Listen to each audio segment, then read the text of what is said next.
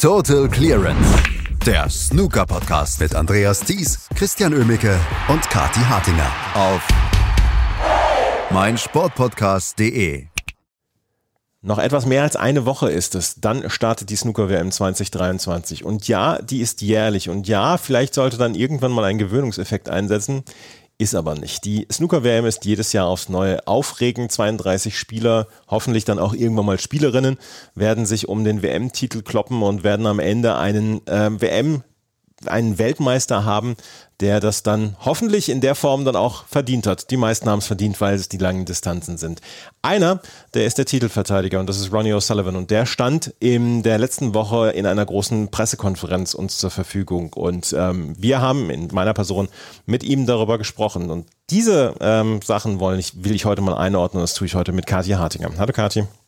Guten Morgen, Andreas. Ja, also ich meine, der Ronny hier bei so einer Pressekonferenz, da kommt natürlich gleich Gänsehaut-Feeling auf. Was wird er sagen? Was wird er nicht sagen? Wie viel Lust hat er überhaupt? Ne? Das ist schon immer so, ein, so eine besondere Aufgabe, den zu interviewen, oder?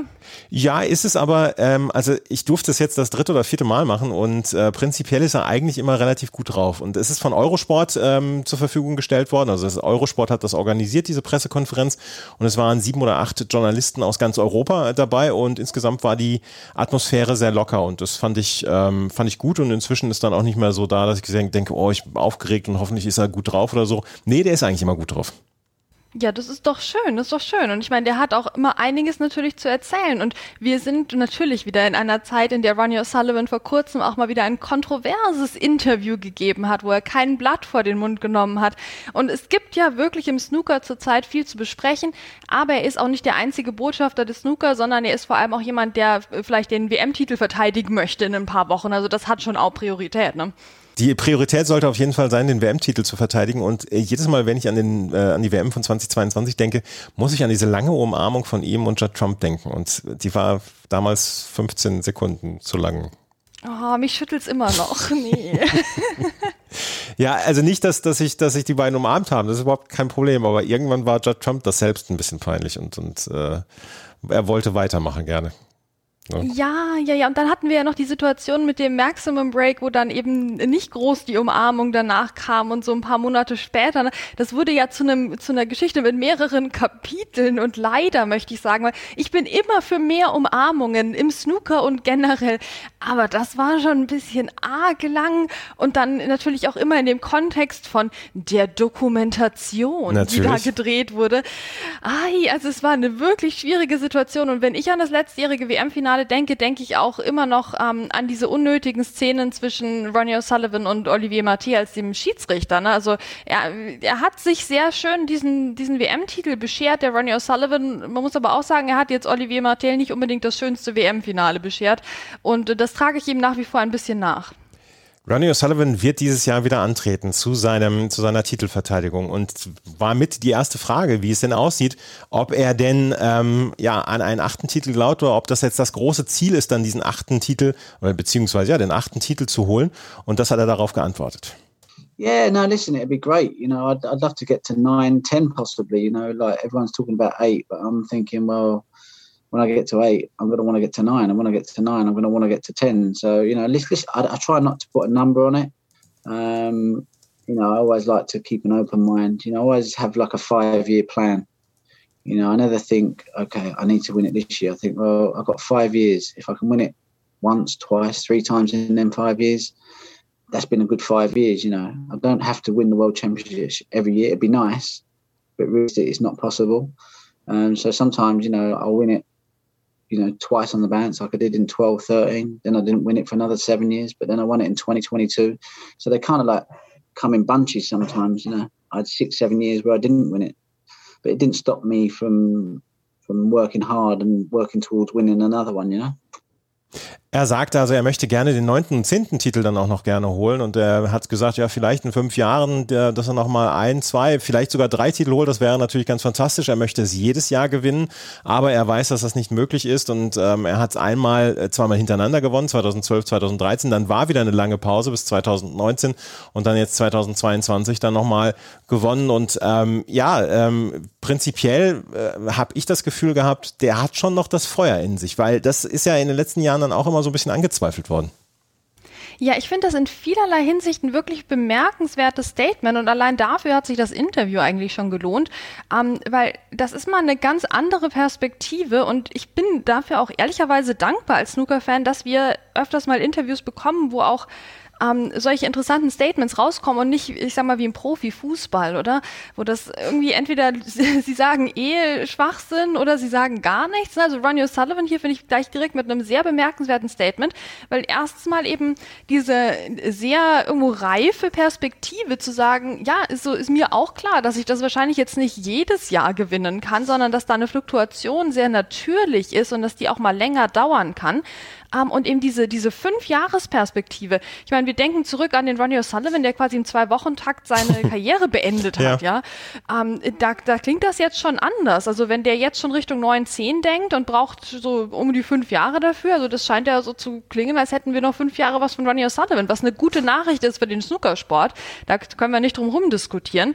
Um, und ja, also mir nötigt dieses Statement tatsächlich Respekt ab, weil das einen sehr, auf eine sehr äh, low-key Art und Weise einen guten Einblick gibt in, in seine Perspektive auf den Sport, ne? dass, dass er eben mit diesen Fluktuationen plant und langfristig denkt und sich natürlich aber auch zutraut, dass er schon eigentlich jedes Jahr den Titel auch holen könnte und das ähm, bis in die mittelfristige Zukunft hinein.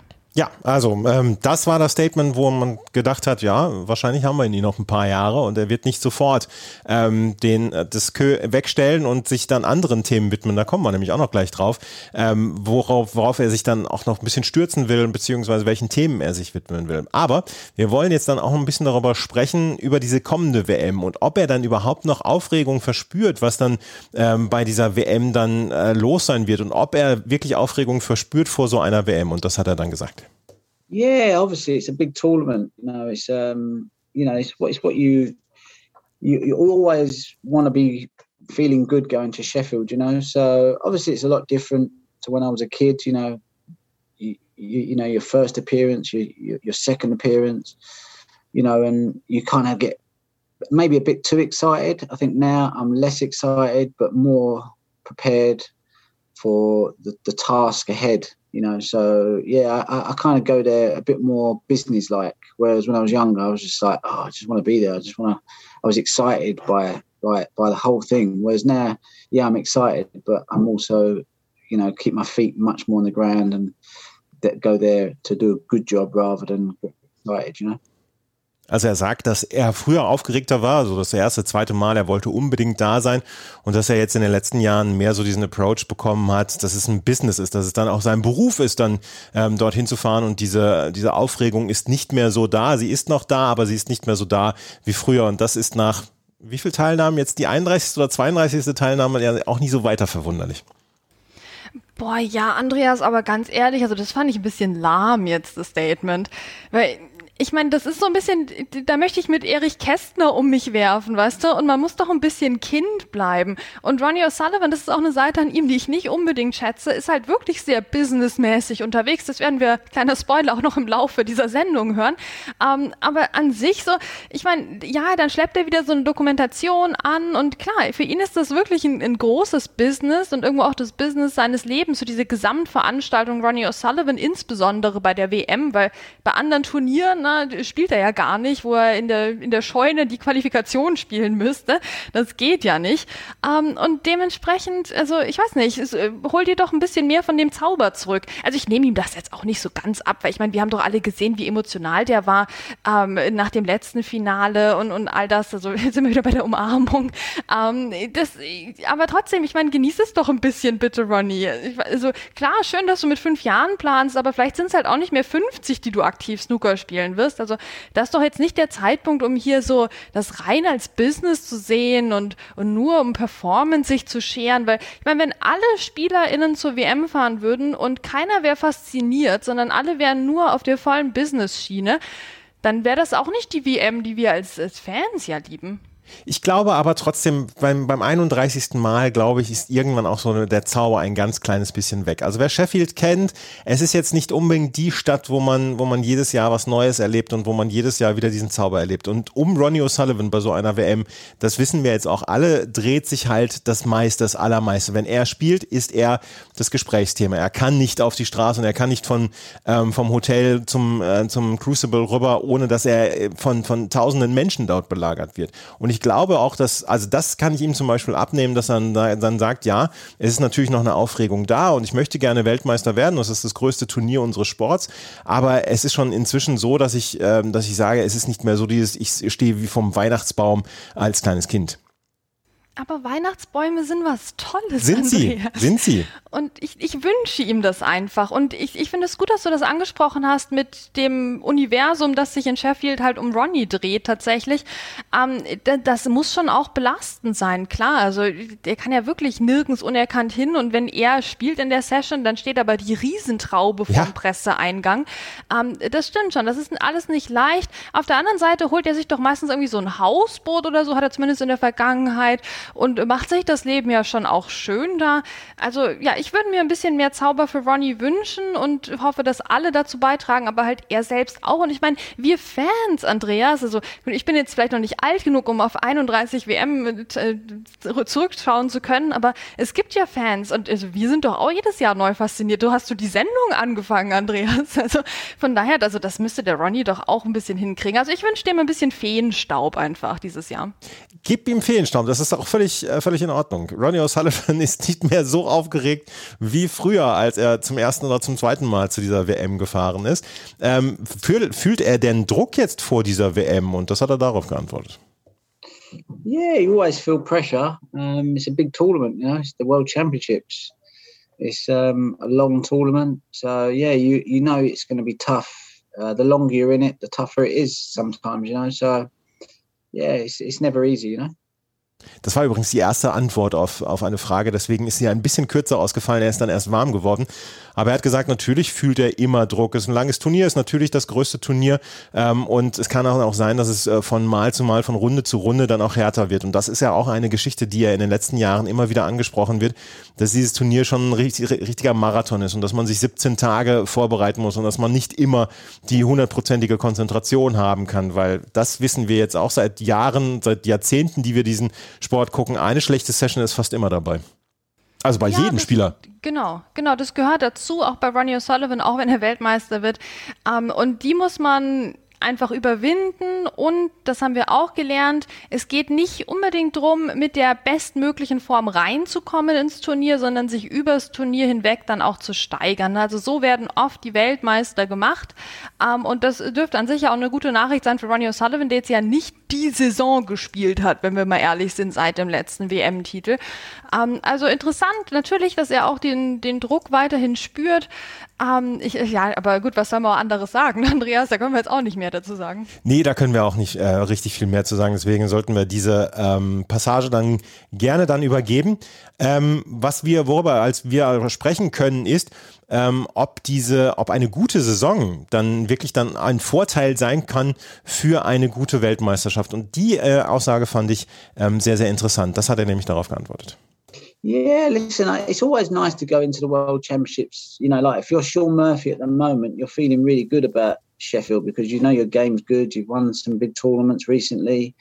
You know, he's going to feel confident. But, you know, come the quarterfinals, if I'm in the quarterfinals, I'm all right. You know, it doesn't matter what's gone on in the season ahead. You know, I've had two matches, I'm up to speed. You know, the, the World Championships becomes more about a mental a mental thing and can you handle the pressure? Can you handle the pressure when it gets very tense? And that's something i like to think i'm quite good at. So you know if i get to the quarterfinals i'm i'm happy to play anybody you know because i'm you know i'm, I'm going to give them a tough game you know and then it's like you know questions are asked and can you deliver it under pressure? And they're all the sort of things that matter at sheffield. It's not about form. It's more about you know can you deal with the pressure when it when it when it matters. So, you know, I'm I'm confident that I'm able to play under pressure, any type of pressure. So you know, I, am I'm I'm I'm I'm excited that if I can win two matches, which should be hard. In the first, the first match is always the hardest at the World Championships. You know, anyone can lose the first round, but once you get through that match, the second match is kind of like you know it's equally hard because if you don't win it, you probably was never going to win the World Championships. But if you get through that second match and you get into the quarterfinals, then it becomes a different tournament. Now it's like this sorts the men out from the boys. So you know, for me, the first two rounds is, is where it's where, where I need to I need to get through them matches. You know, and um, and that goes for like all the other top players as well. You know, they're, they're, they're the hardest games. Also er sagt, ähm, natürlich ist es cool, wenn man äh, eine, mit einer guten Saison nach Sheffield fährt und Sean Murphy wird sich und sein Spiel wahrscheinlich im Moment relativ cool finden und wird seine Chancen dann also auch gut einschätzen. Aber er sagt, ähm, er braucht zwei Matches. Wenn er im Viertelfinale steht in dieser WM und das gilt wohl für alle Topspieler, dann ist es so, dass die ganze Saison eigentlich nicht mehr so richtig äh, was zählt, weil man dann weiß, man hat den Start in Sheffield geschafft, man hat ähm, zwei Matches gespielt, man hat zwei Matches gewonnen, zwei Matches dann ja auch über die lange langen Distanzen und dann wäre, ähm, wäre er drin und er sagt, wenn ich im Viertelfinale stehe, dann weiß ich, dann kann ich gegen jeden Gegner ein gutes Match abliefern und kann jedem einen guten Kampf anbieten und äh, das gilt wohl für alle Topspieler. Das erste Match ist dann immer das schwerste, da kann jeder gegen jeden verlieren und wenn man da durchkommt, das zweite Match dann noch, dann wäre im Viertelfinale eigentlich alles möglich. Und das fand ich ganz interessant, dass er sagt hier, es ist völlig egal, wie die Saison war. Wenn du, wenn du im Viertelfinale stehst, weißt du, du, du bist gut dabei. Ja, genau. Also ich habe jetzt mal versucht, mit Hilfe eines Whiteboards ne, die, die Lösung des Crucible Theaters auf hm. Basis von Ronnie O'Sullivans Aus, ähm, Aussagen zu errechnen. Ja? Also wir haben folgendes. Ne? Also das erste Match ist das schwerste, aber das zweite ist genauso, genauso schwer. schwer. genau. Danach bist du durch, bist im Viertelfinale, bist glücklich, weil du bist am Start, weil dann geht es nur noch um den mentalen Bereich eigentlich. Aber der Druck steigt ja auch linear im Turnierverlauf an, wie wir vorhin gehört haben. Also wenn wir das alles zusammenbringen, Andreas, dann wissen wir, wie wir WeltmeisterInnen werden können. Wunderbar. Ähm, nein, also Spaß beiseite. Das sind ja wirklich mal interessante Theorien von Ronnie O'Sullivan zum, zum Crucible, ähm, die irgendwo auch zeigen, es gibt eben kein Geheimrezept Rezept. Man muss einfach alle Matches gewinnen und dann bist du am Schluss Weltmeister. Ähm, ja, spannend, dass er natürlich sagt, okay, ab Viertelfinale, da ist er richtig on fire, dann wenn er es dahin schafft ist auch wenig überraschend, weil das sind ja die ganzen Numpties, ne, sind ja aus dem Turnier ja, raus, so genau. die Qualifikanten, die können ja alle nix, aber es sind diejenigen, die natürlich im härtesten und härtesten Match gegen Ronnie O'Sullivan potenziell spielen ähm, und äh, dann auch die größten Chancen haben. Bef aber gut, bevor dann die, die richtigen Männer raussortiert werden. This sorts the man from the boys. Huh? Ja, ganz genau, die mhm. Spreu vom Weizen hier, wunderbar. Also da freuen wir uns auch ähm, sehr über, über solche Theorien Theorien. Ja, also es ist halt Ronnie, ne? Also das wird immer ein bisschen kontrovers sein und jetzt eben vielleicht auch nicht die große Wissenschaft des Snookers, aber er kennt sich halt auch aus wie kaum ein zweiter und deswegen wird das Hand und Fuß haben, was er da sagt, zumindest für ihn selbst. Ja, und ähm, es ist ja am Ende so, er sagt dann ja auch, äh, Sean Murphy wird wahrscheinlich äh, fröhlich pfeifend nach Sheffield fahren, weil der denkt sich im Moment, ich bin in absoluter Topform. Ja gut, Sean Murphy, der hat ja auch den Feenstaub, Andreas. Ja, das hat er wirklich. Im Übermaß. Und klar, der wird ähm, in bester Laune und bester Form sein und mit, ähm, mit hochgerecktem Kinn da antreten. Aber zu sicher sein dürfen wir uns nicht. Ne? Also es ist ja oft so, dass die Leute, die richtig gut performen in den Turnieren direkt vor der WM, dann in der WM erstmal ein bisschen auf die Nase fallen und sich so durchs erste Match zittern, um dann im zweiten auszuscheiden. Also ist das möglich? Absolut absolut, auch für Sean Murphy. Ne? Also der hat auch immer wieder seinen Gegnern Chancen gegeben. Ähm, der ist nicht unantastbar. Der hat das solideste, beste Snooker gespielt und teilweise wirklich überragend natürlich, aber auch nicht durchgehend überragend, sondern eben oft auch nur gut solide. Und dann schauen wir mal, wie weit ihn das in, in Sheffield bringt. Aber ich hatte jetzt auch nicht den Eindruck, als hätte Ronnie O'Sullivan unmittelbar Angst vor Sean Murphy, nur weil der jetzt eine gute Saison hatte. Nee. War lustig. Nee, und wahrscheinlich wird, werden die beiden dann auch vielleicht erst im Viertelfinale aufeinandertreffen und dann ist Ronnie ja prepared für alles. Ne? Vernimmt sich, was man will, dann wilde Gerüchte entstanden. Fast nichts davon stimmt. Tatort. Sport. Wenn Sporthelden zu Tätern oder Opfern werden, ermittelt Malte Asmus auf meinsportpodcast.de. Folge dem True Crime Podcast, denn manchmal ist Sport tatsächlich Mord. Nicht nur für Sportfans. Wie sieht denn seine Vorbereitung aus für diese Turniere? Und das hat er darauf geantwortet. Uh, I don't think you prepare for any tournament really. You, you you spend your whole life playing snooker. You spend your whole life learning. You spend your whole life competing. You spend most of your life losing. Um, you know, if you look at the statistics, you know, I might in my prime, I might have won 30% of the tournaments I entered. Nowadays, maybe 5 10% of the tournaments I win. So a lot of the time, you know, you're, you're just getting over defeats um, and man, you know, learning to sort of bounce back from defeats, really, you know. So, um, you know, you, you kind of like your whole life is learn just preparing, you know, getting better, getting stronger, and just hopefully, you know, at some point you win some big events along the way, you know. Er sagt natürlich, ähm, also richtig präparieren, richtig vorbereiten auf so eine WM tut er sich nicht mehr. Es, er spielt halt die ganze Zeit und er trainiert halt die ganze Zeit, aber so richtig vorbereiten auf dieses Turnier macht er nicht, weil prinzipiell sein ganzes Leben bereitet man sich darauf vor und äh, versucht man sich für solche Turniere zu präparieren und die meiste Zeit verliert man auch. Das ist zum Beispiel eine Geschichte, die ich immer aus dem Tennis dann auch wieder höre, dass die Spielerinnen und Spieler sagen, ähm, ja, du verlierst ja fast jede Woche eigentlich und deswegen musst du eigentlich dann auch die mentale Seite anschieben. Aber er sagt dann auch, ja, ähm, letzten Endes ist keine, keine wirkliche Vorbereitung für ihn nötig auf diese Weltmeisterschaft. Und vielleicht ist nur ein bisschen das Training dann auch länger. Das ist meine Interpretation. Ja, Ronnie O'Sullivan wieder sehr wissenschaftlich unterwegs, der ewige Student des Snooker, ja. Immer lernt er, immer arbeitet er und da braucht man jetzt für so eine WM auch nicht die direkte Vorbereitung oder so. Also, das ist interessant, wieder interessante Einblicke von Ronnie O'Sullivan. Ich will das wirklich auf gar keinen Fall ins Lächerliche ziehen. Ähm, trotzdem haben wir natürlich auch also Gegenmodelle, ne? Also zum Beispiel Ashley Hugel, der erzählt hat, Mensch, ich bin da kreuz und quer durchs Land gefahren, um mich für die WM Qualifikation vorzubereiten. Und ich schaue wirklich drauf, dass ich ganz, ganz früh nach dem Sandmännchen im Bett liege schon und so. Also es gibt durchaus auch SpielerInnen, die sich ganz gezielt auf die WM vorbereiten. Das sind natürlich auch Leute, die jünger sind als Ronnie, die nicht so sehr von diesem Erfahrungsschatz profitieren können, wie er das eben kann, gerade in Bezug auf Crucible-Auftritte natürlich. Ähm, und ja, das ist äh, wirklich interessant, eben diese kontrastierenden Perspektiven auch zu sehen zwischen SpielerInnen, die sich ganz gezielt mit sehr viel Aufwand und sehr viel logistischem Aufwand auch vorbereiten, indem sie durchs Land fahren und hier und da und dort gegen andere SpielerInnen spielen. Ähm, und jemand wie Ronnie O'Sullivan, der sagt, ja, ich spiele eigentlich eh immer und jetzt so ganz gezielt muss da vielleicht auch gar nicht sein. Ähm, ja, interessant, die unterschiedlichen Philosophien da natürlich. Ich gehe davon aus, dass äh, Debütantinnen und Debütanten sich äh, anders vorbereiten auf eine Weltmeisterschaft als Ronnie O'Sullivan oder Mark Williams oder John Higgins. Das, äh, glaube ich, steht relativ fest noch. Ja, klar, ist ja auch eben erwartbar. Ich, ich finde es umso interessanter deswegen.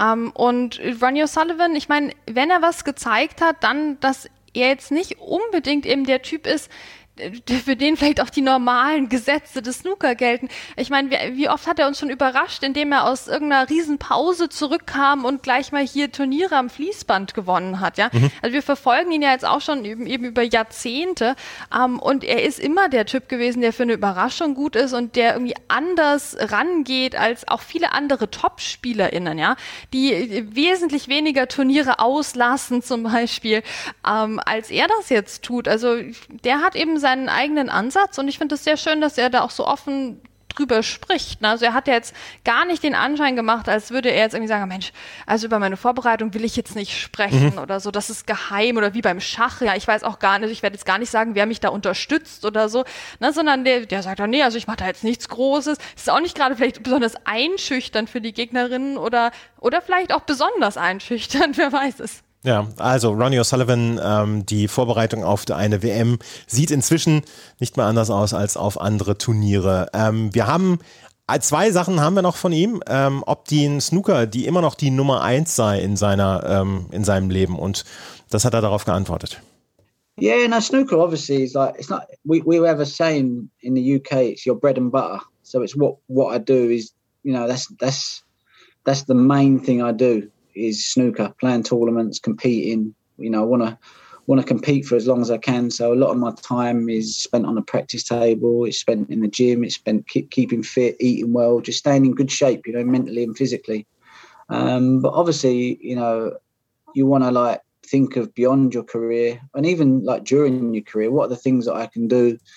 to to to to have an impact you know and like i say you know a master class is the first step of it so we're going to be introducing a master class on how i play snooker. So it'll be like a coaching manual to anybody that wants to learn any cue sport you know um, just to make them have you know the, the, best coach that they can possibly have.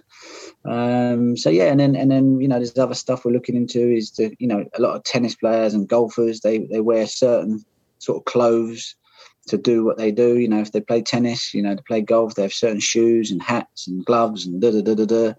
And it's no different to snooker. You know, you want to feel comfortable when you're playing snooker. Sometimes I watch some players, people playing snooker, and I think is that that shirt's not right. Them trousers are not right. Oh, them shoes. How can you play in them shoes? You know, surely you should be better off playing in these shoes. So you know, there's a there's a there's a dress code as well. If you want to play well at snook, you know, there's a certain way to dress to feel comfortable and to get the best out of yourself. So a lot of the areas that I'm kind of interested in is, is that area. And um, and like I said, you know, at some point I want to create my own snooker table, my own snooker cue, my own accessories.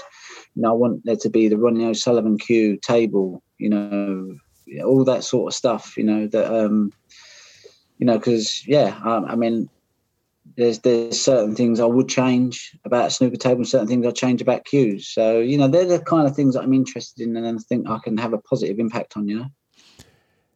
Er sagt, dass er, ähm, dass natürlich Snooker noch, ähm, also nicht vielleicht unbedingt das Wichtigste ist, das ist das Bread and Butter, wie er sagt. Also es ist das, was äh, am Ende die Kohle erstmal nach Hause bringt und das sein Hauptberuf ist. Aber er sagt auch, er möchte auch abseits des Tisches so ein bisschen was weitergeben für diesen Sport. Er hat dann jetzt über eine Teaching Masterclass gesprochen, also darüber gesprochen, dass er Menschen zeigen will, wie er trainiert und wie man ein besserer Spieler werden kann. Und dann sagt er, er sei interessiert daran, vielleicht dann mal einen eigenen Tisch, einen Ronnie Sullivan Tisch zu kreieren vielleicht dann auch dann das eigene Kö zu kreieren und ähm, dort dann weiterzumachen. Ich glaube nicht, dass wir Ronnie O'Sullivan oder das Snooker Ronnie O'Sullivan verlieren wird in den nächsten 10, 15, 20 Jahren, solange er noch lebt, ähm, sondern dass er dann immer ein sehr aktiver Teil dabei sein wird. Jedenfalls hörte sich das so an in seinen Aussagen hier.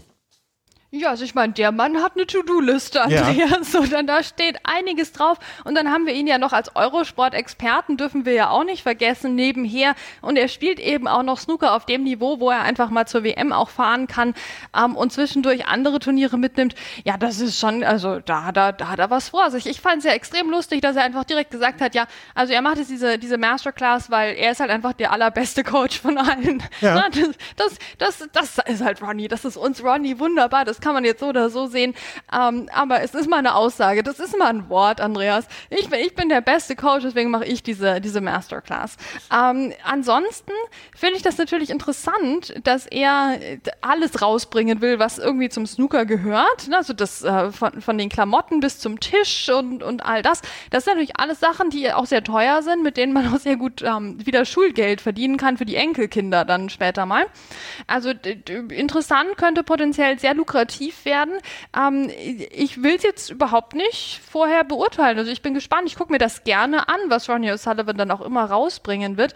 Ich meine, denken wir mal an Mark Williams für mich von allen seltsamen Sachen, die im Snooker in den letzten Jahren passiert sind, dass Mark Williams jetzt irgendwie ein, ein zumindest semi-erfolgreicher Snooker-Designer geworden ist, das ist für mich das Allerüberraschendste immer noch. Ähm, aber der bringt ja fleißig eben seine Klamotten raus und bewirbt die dann auch auf Twitter etc. und Leute kaufen die.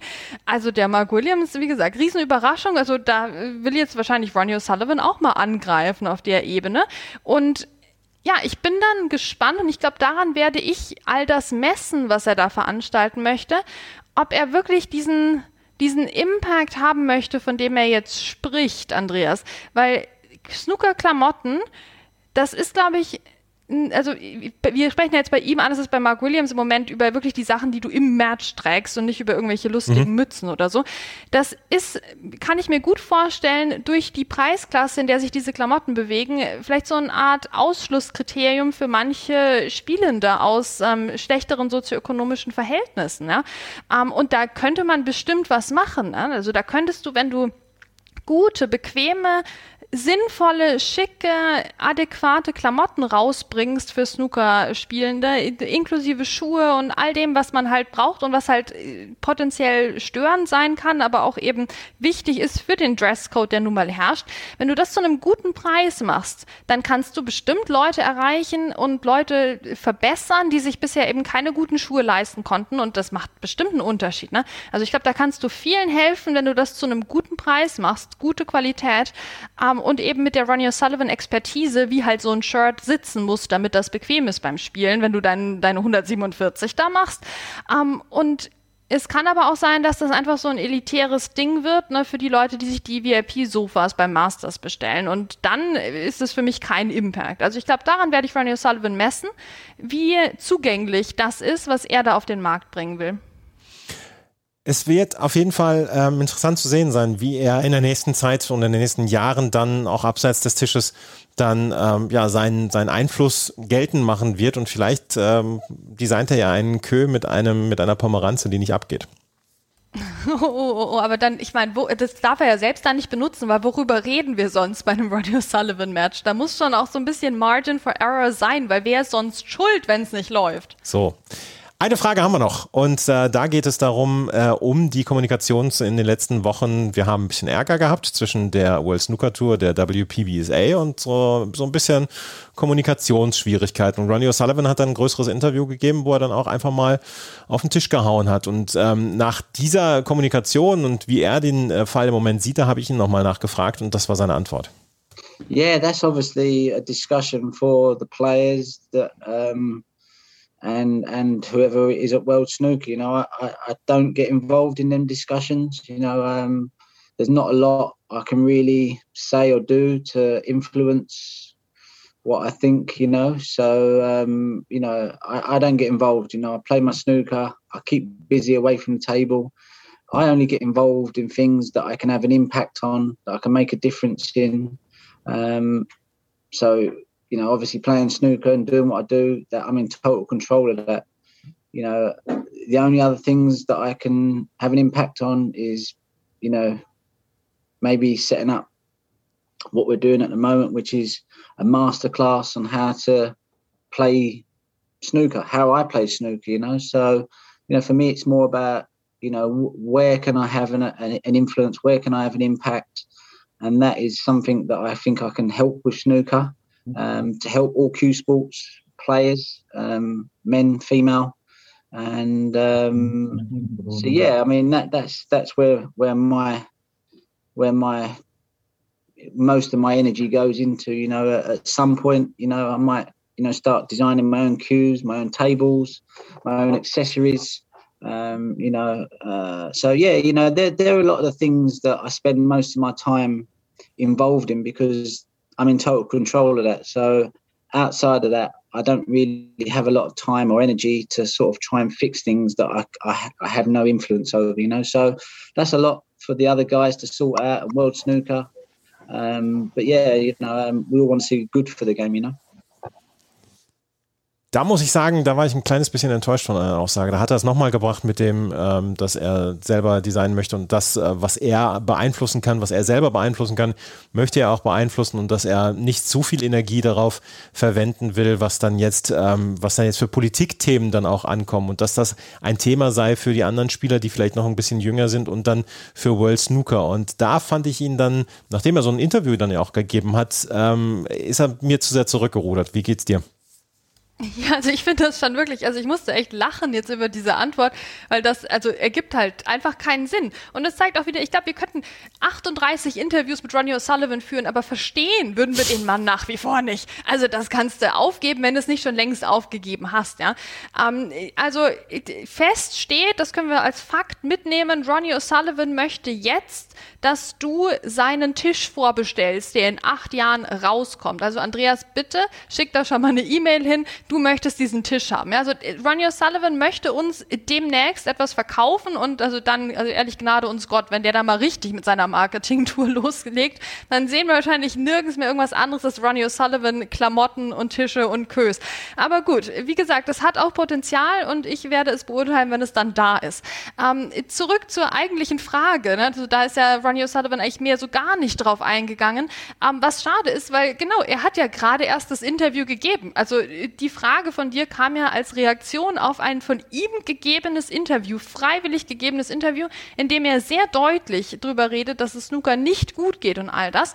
Aber gleichzeitig sieht er das irgendwie offenbar nicht so als sein Problem oder zumindest nicht als etwas, was er kontrollieren könnte, als die Person, die mit einem einzigen Interview tagelang für Schlagzeilen und riesige Diskussionen und Gegenstatements und alles sorgt. Also das finde ich schon ein bisschen seltsam schwierig, vielleicht nicht sonderlich produktiv. Ähm, und besonders interessant fand ich es gleich am Anfang, wie er gesagt hat, na, das ist was, das ist ein Problem für natürlich World Snooker und die Spieler. Mhm. Das ist ein Problem für die Spieler. Ja, er ist also, naja, aber offensichtlich in, an, in einer anderen Kategorie, oder? Ronnie O'Sullivan sieht sich nicht so als der Spieler, der hier in dieser Gruppe von SpielerInnen jetzt ähm, für Ordnung sorgen muss und irgendwas nach vorne pushen muss im, im Spiel, sondern nee, er sagt, die, die Spieler sollen das mal regeln. Er ist sowieso die Lichtgestalt. Da hat er jetzt nicht wörtlich gesagt, aber das ist meine Interpretation davon. Und er kümmert sich nur um Sachen, die er 100% kontrollieren kann. Er kann jetzt den Zuckersport nicht 100% kontrollieren. Und irgendwie hat er dann auch das alles gar keine Lust mehr und gibt halt ab und zu offenbar trotzdem mal so ein kontroverses Interview, weil ich meine, warum auch nicht? Also ein bisschen enttäuschend durchaus, jetzt vielleicht nicht unbedingt wahnsinnig unerwartet, aber ja, also eine ne enttäuschende Antwort. Ja, vor allen Dingen, weil er ja diesen Einfluss hat. Also es ist ja nicht so, dass er nicht gehört werden würde. Wenn, wenn er irgendwas sagen würde, dann würden alle erstmal aufhorchen und äh, das haben wir ja erlebt bei diesem Interview, was er gegeben hat, dass tagelang darüber gesprochen worden ist. Und da habe ich dann auch gedacht, na, Ronny, ähm, du bist, ähm, du möchtest deine Rolle hier im World Snooker dann auch so ein kleines bisschen kleinreden. Und das hat mir dann auch nicht so richtig gut gefallen. Aber äh, so ist er. Und äh, wir werden ihn wahrscheinlich nicht so ändern. Ist er. So, äh, das ist leider so. Es, äh, das ist so blöd, dieses zu sagen, aber so ist er halt. Ne? Und so ist er in den letzten Jahren dann auch immer gewesen. Ja, und so haben wir ihn und so erfreuen wir uns auch an ihm. Und also ich bin ganz ehrlich, Andreas, ich kann mich wirklich amüsieren dann auch über solche Aussagen. Weil, gut, ich meine, das ist halt der Ronny, der macht sowieso, was er will. Ne? Wir werden den jetzt nicht, wir werden ihm jetzt keine E-Mail schreiben und sagen, bitte Ronny, du weißt doch, du hast so einen Impact, bitte gib mehr Interviews, bitte wende dich auch an die offiziellen Seiten. Ne? Füll, füll mal das Formular 23b aus, ja, damit mal dein Feedback auch gehört wird, ganz offiziell von den Offiziellen. Ähm, das machen wir ja nicht, weil das ist einfach Ronny und der macht sein eigenes Ding und dann können wir uns oft freuen, oft amüsieren, manchmal ärgern und das ist einfach das Gesamtpaket.